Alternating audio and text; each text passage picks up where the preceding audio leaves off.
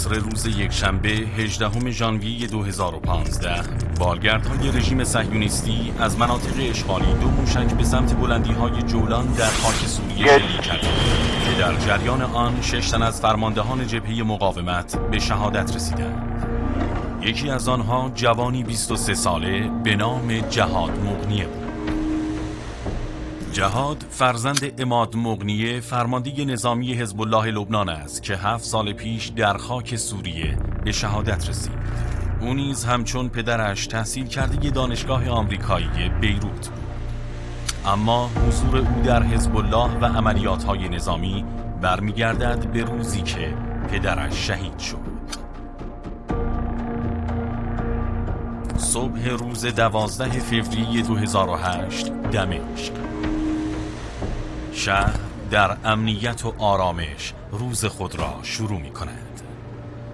هنوز خبری از داعش و النصره ارتش آزاد و تروریست های سوریه نیست.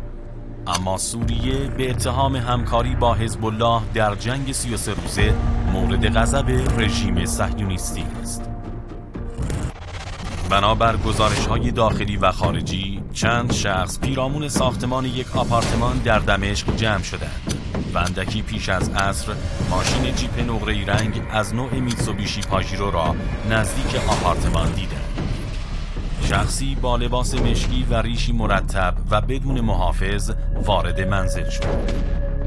کارگرانی که در خیابان ایستاده بودند با سرعت از طریق سیستم های ارتباطی خود اطلاع می دهند که فرد مورد نظر به دمشق آمده و به آپارتمان رسیده است کمی پیش از ساعت ده خروج او از خانه گزارش می شود و سوار بر خودرو به مکان تعیین شده برای ملاقات با مقامات سوری، ایرانی و لبنانی می رود.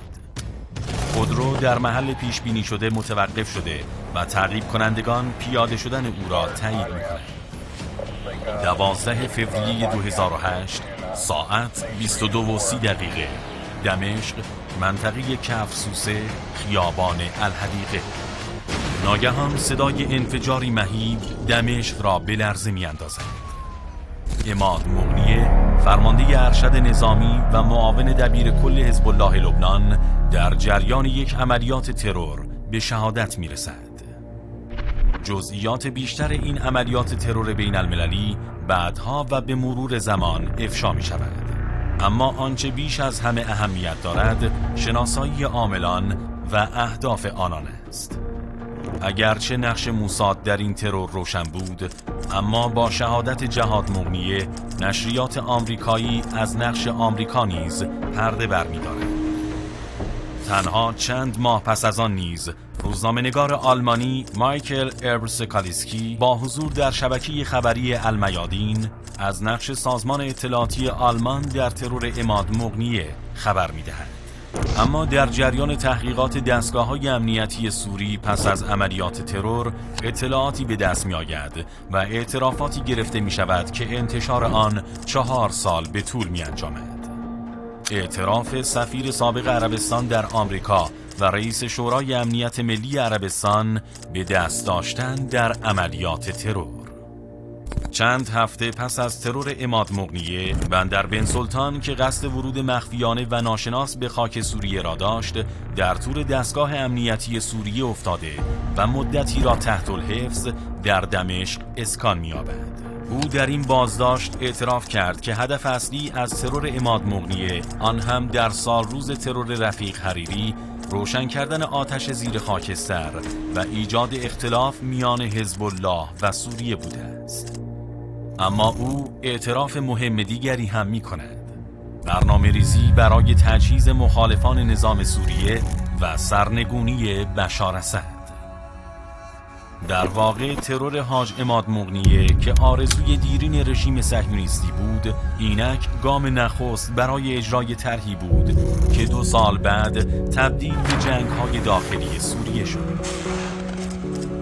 26 ژانویه 2011 جنگ های داخلی سوریه شروع می شود و در 18 اکتبر همان سال خبرگزاری اسلام تایمز با استناد به پایگاه اینترنتی منتدیات منار به نقل از یک دیپلمات عرب این اخبار را منتشر می کند.